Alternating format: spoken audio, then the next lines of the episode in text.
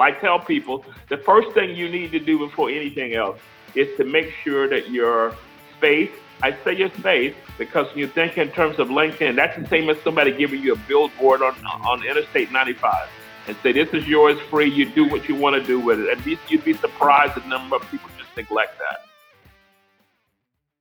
Then comes the part where you believe that life is a team exercise and that true collaboration means expecting and envisioning greater opportunities that never occur in solitude.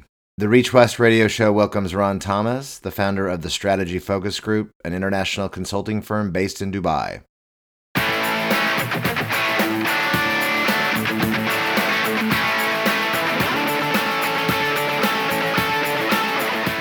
Listening to Reach West Radio with your host, Kevin W. Grossman. It's time to live the effectual stretch.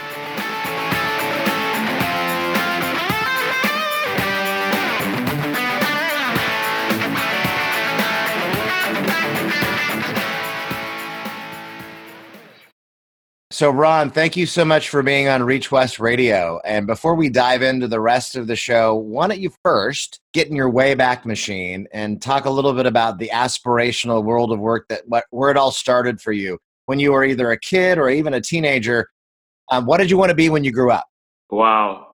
Yeah, that's taking it way back. Well, you know, I always was fascinated by business. My father owned a taxi company growing up.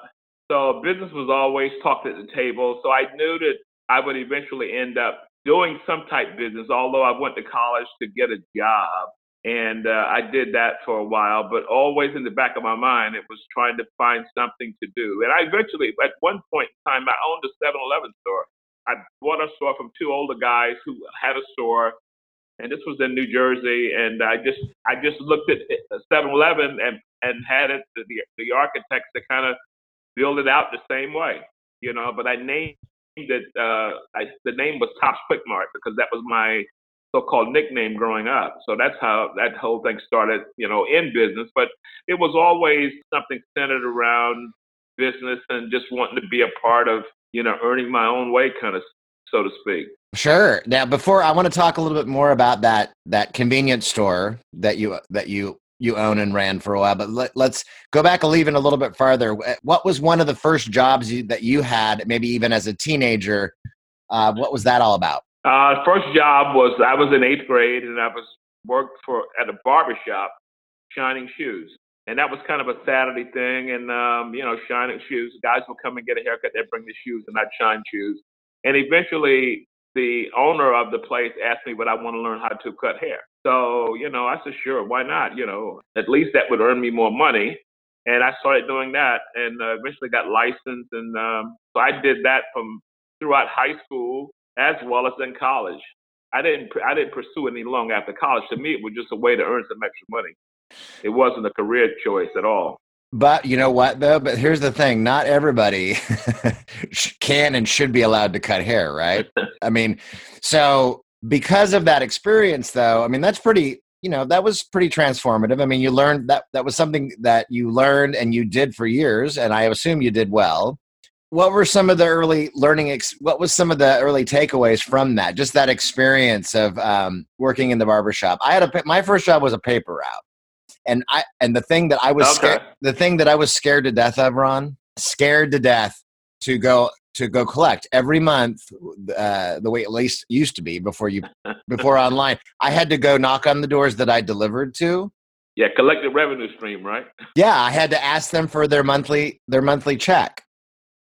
And i i was yeah. scared scared to death to do that. Oh just every single time for i didn't have the i don't know how long i had the paper out. Not years like your first job. I maybe had it for half a year and it was that was one of the things that it took me a long time to get over. What are the takeaways from the barbershop work? Well, you know, if you've ever sat in a barbershop a long time, you know there's a lot of talking going on and boasting and all those kind of things, and the ability to connect with people. You know, I've often said of all the education I have, the ability to work in a barbershop at that young of an age and watch older men, and you could see the ones that were successful coming in and the respect they were given. You learn people I don't want to say people skills, but the dynamics of people, how people interact and, you know, the way people carry themselves and demand respect. And, you know, it was just an eye opening thing for me. And I look back on it today and I said that of all the education I have, I look back on that. I think I learned more in that situation about people and the dynamics of people. I can pretty much walk into any room and not know not know anyone and feel very, very comfortable being in that space and striking up a conversation that's life skills right there that you learned early on and that's that's that's, that's that, it. yeah exactly. That was pretty amazing. So real quick again about so the convenience store was, was that was that before or after college? Oh the convenience store was after college. I was uh, working i was working for ibm and i had some extra money. And i heard this old guy was selling the store and um you know i went and asked him about it and you know it was within reason and i made him an offer and he took it up. And i owned that for nine years but it was too much. It was a it was a 24 hour, seven day a mm-hmm. week kind of thing, three shifts, and I think I had employed about maybe 15 people, and I was probably in my 30s, I'd say, and it was just it was just too much. I bought the store and they were grossing around 200,000 a year. I took it up to a million a year. Wow. And I couldn't do it anymore. I mean, it, it was it was just taking up so much time and the, the work ethic for a lot of the people I hired. You know, the shift is changing and somebody calls out sick, and I'd been there since six in the morning. Now I got to stay to midnight, and it just got to be that I had to get out of it. So when it came time for the renewal, I sold it off to somebody and just walked away from it, and I went back to working at IBM full time. I've heard that that that working running a store eh, eh, eh, in in that kind of anywhere for that matter, it, it does take a lot of work. I can't even imagine um, the hours that you put in. Oh, I was it was it was unreal. It was absolutely unreal. But I knew that I couldn't do that and didn't want any parts of that kind of business anymore. I was still thirsty for a business, but I knew it was not going to be a retail, customer facing, 24 hour a day kind of thing. I knew that was out. Let's go back to education then. Um, so, what what kinds of education did you have beyond high school, and and how did that inform any of your career decisions that that came after that? Well, I majored in business. As I said, my father owned a business, and I was yeah. always fascinated by business. So that was kind of a that was kind of a, a something. Me and I, I have two. I had two brothers, and we all majored in business. My kids all majored in business. It was kind of a a given that you know you were going to major in business, and we were always fascinated by it. The dinner table conversation was always around business, opportunities, challenges of running a business, that kind of thing. So, it you know when I went to, co- college, I knew from the time I was applying for college what I was going to major in. So that was the you know I see people in college at first you know they're going into the sophomore year, they still don't know what they're going to do, and they and they're majoring in all these all these what I call side majors, and I'm like, how can you earn any money doing that? You know, but people do what they want. But I knew that I knew that But my calling would be business, so uh, that's what I did. You know, it, it's funny that you say, say that because I knew that early on, Ron. I knew my calling wasn't going to be in business, although I'm there now. I've always, I was always I'm more yeah. on the, I was always a creative growing up, right? A writer and d- doing different things like that. And I never, what's fascinating to me is that I never took one business class in college. My major was psychology and so, oh, really? social sciences. Yeah, but it wasn't until you know everything for me was like quote unquote learned on the street, like in real life, right? Some very very very difficult lessons, but the okay. the, the long short story of it is now I'm a total economics junkie and I do love all aspects of business. And that's why I do these shows to talk more about it, but the personal side of what it is, of, of why we do what we do in the world of work. So, right. right. Let's talk about right. the, speaking of a, a, field, an industry um, that you've been in for quite a while now, from even from a business perspective, is human resources, right? So, tell us a little bit about how that, how you came to be in that field, and where and what where those early starters were. Well, you know, during the time that I had that store, I was fascinated at uh, office uh, Microsoft Office was just coming into play, and I was fascinated with computers. I bought a computer, I bought a book, and every night I'd go home and I start on page one, push the button to on, and all these kinds of things. So I learned how to do databases. I think a DBase, I forget now the program was out at that time. and um, I learned Microsoft off uh, Word, Excel, PowerPoint, and then I saw an ad in the Sunday paper for, uh, you know, that's dated that ad in the Sunday paper. But anyway, I see an ad that says that, that said that they were looking for someone to teach Microsoft Office at night. And this was about my eighth year into the store, so I'd leave the store and go and teach this class. Well, first of all, I went and convinced this guy that I could do it you know, and I knew I knew about a chapter ahead of what the people were trying to learn. So that's kept me, you know, on my toes. And I um so I started doing that. So eventually when I sold the store, I got a job back with IBM because they had a big training center at Citicorp Center in New York.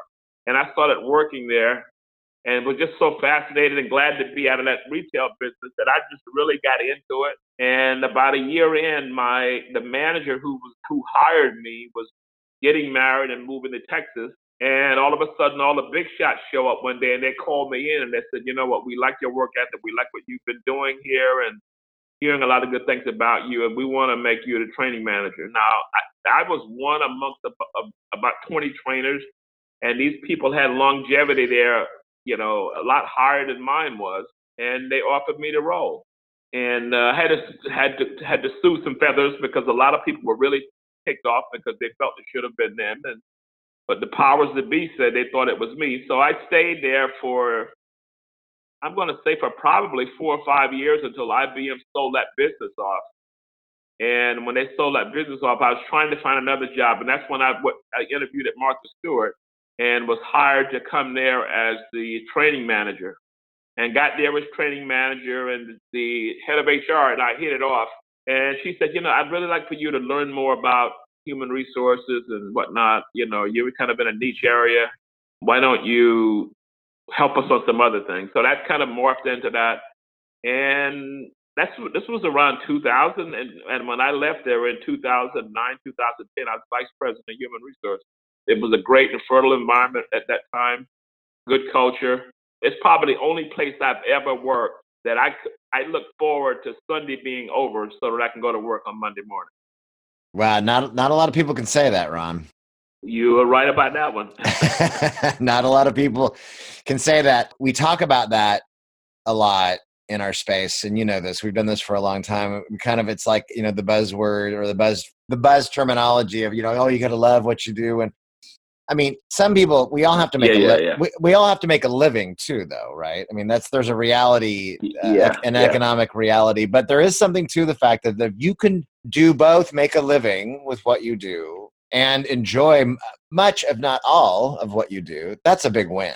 Yeah, exactly, exactly. Because you know it's not work, and even now, what I'm doing, I'm in the same space now you know, I was on a flight. I flew into Singapore, and that's about a seven or eight hour flight, and it was an all night flight. And I worked at least halfway there.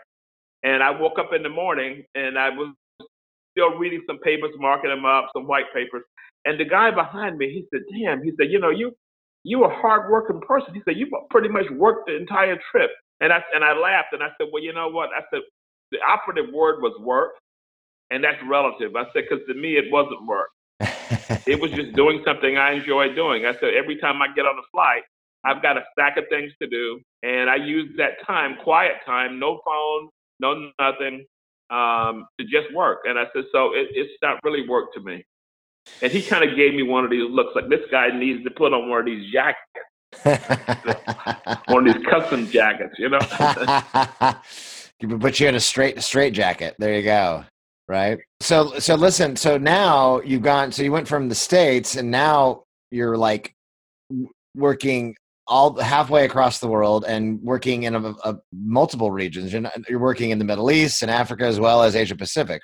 So tell us tell us more about yeah. what what you're doing what the move was all about why you took it and what you're doing there. Well that came about you know i came into work one morning. At this time you know, Martha Stewart had closed down. I was working for Xerox's HR consulting practice.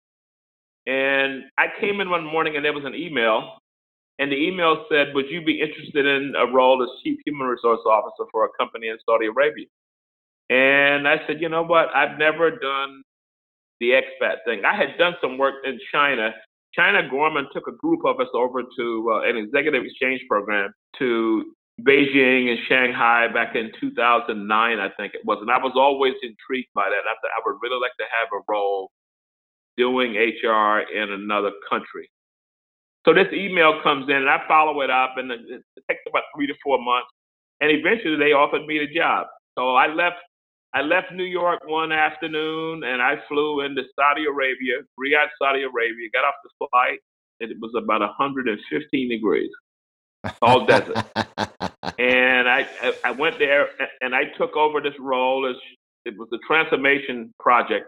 Well, that's what I was sold on the transformation project, but it turned out totally different. But anyway, I stayed there for about a year and a half. But what happened with that, because Saudi is kind of a closed country, there's really not a lot to do. No alcohol, no movie theaters, no nothing. So all you got to do is work, go to the grocery store, and go to the gym. So I, someone had called me and asked me, told me that you know what, I put your name forward because they need some, somebody backed out from speaking at a conference, and would you be willing to step in? I said, sure, no problem. Well, this guy calls me up and he says, I need you to come to Dubai, which is like an hour and a half away, because I need someone to speak on, uh, run a workshop on this topic. Would you do it? I said, sure. He sent me the ticket, and I flew to Dubai. First time I had ever been to Dubai, and I came here, and it was like it was like coming to a futuristic city. I'm like, wow, because I was living in Saudi Arabia, which is 180 degrees from that look, and this particular job there really wasn't working out to what I thought it was. And so I was in the hunt trying to figure out how I was going to get there. And all of a sudden I get another call that said that great place to work. The office that was located in Dubai was looking for a CEO. Would I be interested? so two things were covered. It was it was a step up from my title, and the other was I'd be living in Dubai. And I went after that wholeheartedly, and I took that.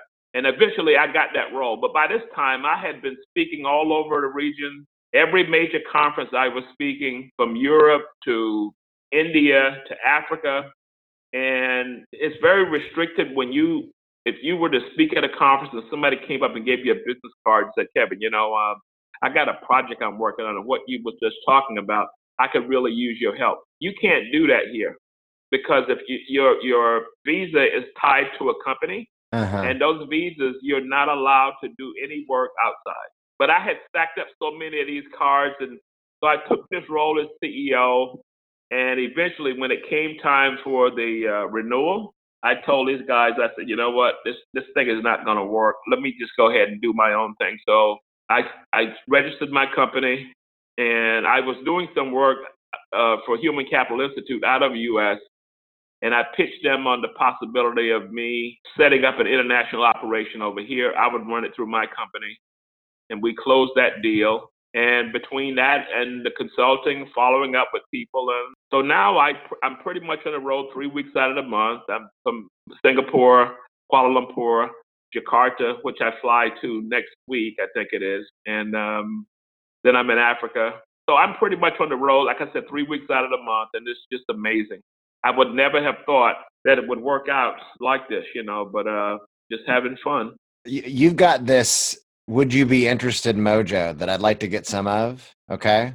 And you know, I'm I'm I'm joking with you because you know you you you everything every segue that you just explained to me, Ron, has has involved somebody saying, "Hey, Ron, would you be interested?" that's great. It's all the work that you've done has paid off, right? For for you. So so speaking of that, and again, and you love what you do now. That's awesome. And and and, and traveling all the time, which and and doing what you really enjoy doing. What's one thing that you would recommend to somebody who's maybe at the beginning of this journey that maybe has an opportunity to take a, a, big risk and maybe leave the states if they're in the states right and go to somewhere else another region around the world and work would you what would you recommend to them well, you know what? This is one of the things I notice about when I say us, U.S. folk, is the fact that we only look for jobs in our country. We only look for jobs in U.S. And I've run into people who've lived in Vietnam. I've run into people who've lived in, even lived in, in, in Iraq. I know a guy that works for PepsiCo, PepsiCo in Iraq. Has lived in Singapore, you know, doing human resources.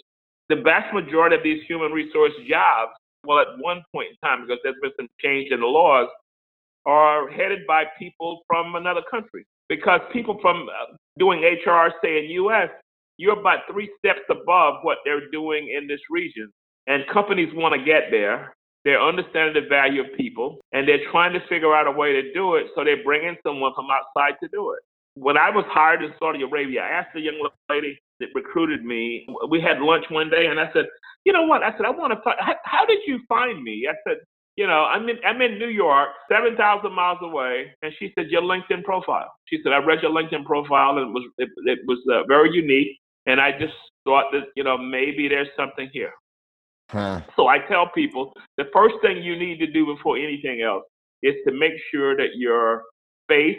I say your space because when you think in terms of LinkedIn, that's the same as somebody giving you a billboard on on Interstate 95 and say this is yours free. You do what you want to do with it. At least you'd be surprised the number of people just neglect that. I was talking to some to someone the other day, and one of the, the, her her goal was to become chief human resource officer for a Fortune 500 company.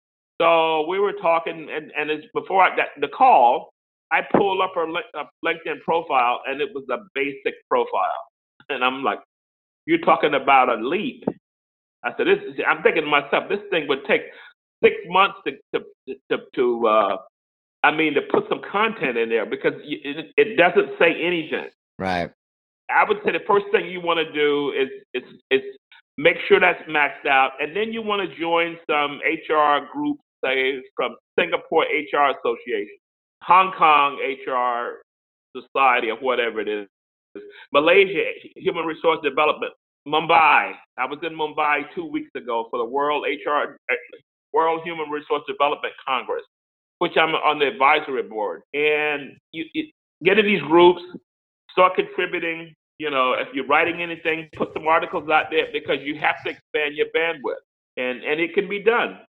Now, the Middle Eastern countries are tightening up on that because of a lot of cases. I give you Saudi Arabia as, as an example because they've got some financial challenges now mm-hmm. is that they're saying no expat can have a job in human resources because there's so many of their countrymen that are not working. So they feel that they had a Saudi running HR, specifically in recruiting, you know, um, it gives them a better opportunity to close that gap.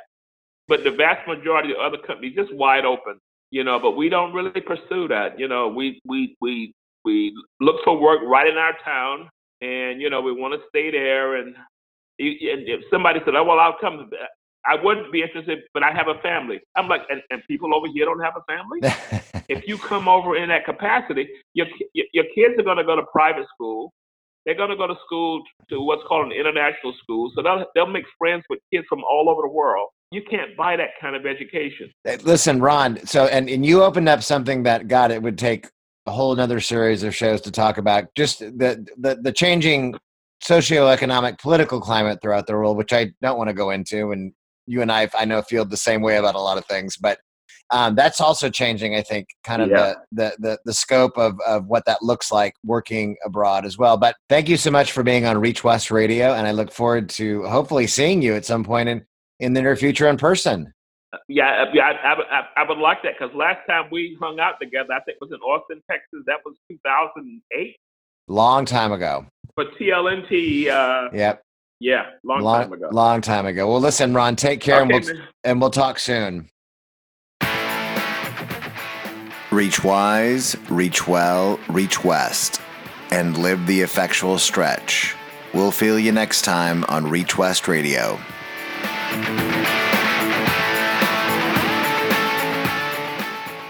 Hey, Bryce, what would you like to be when you grow up? Um, a marine biologist.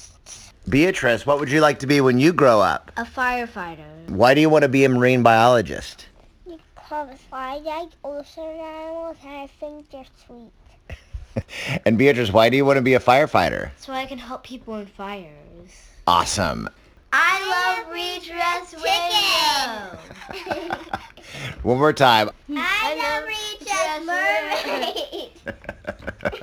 Mermaid.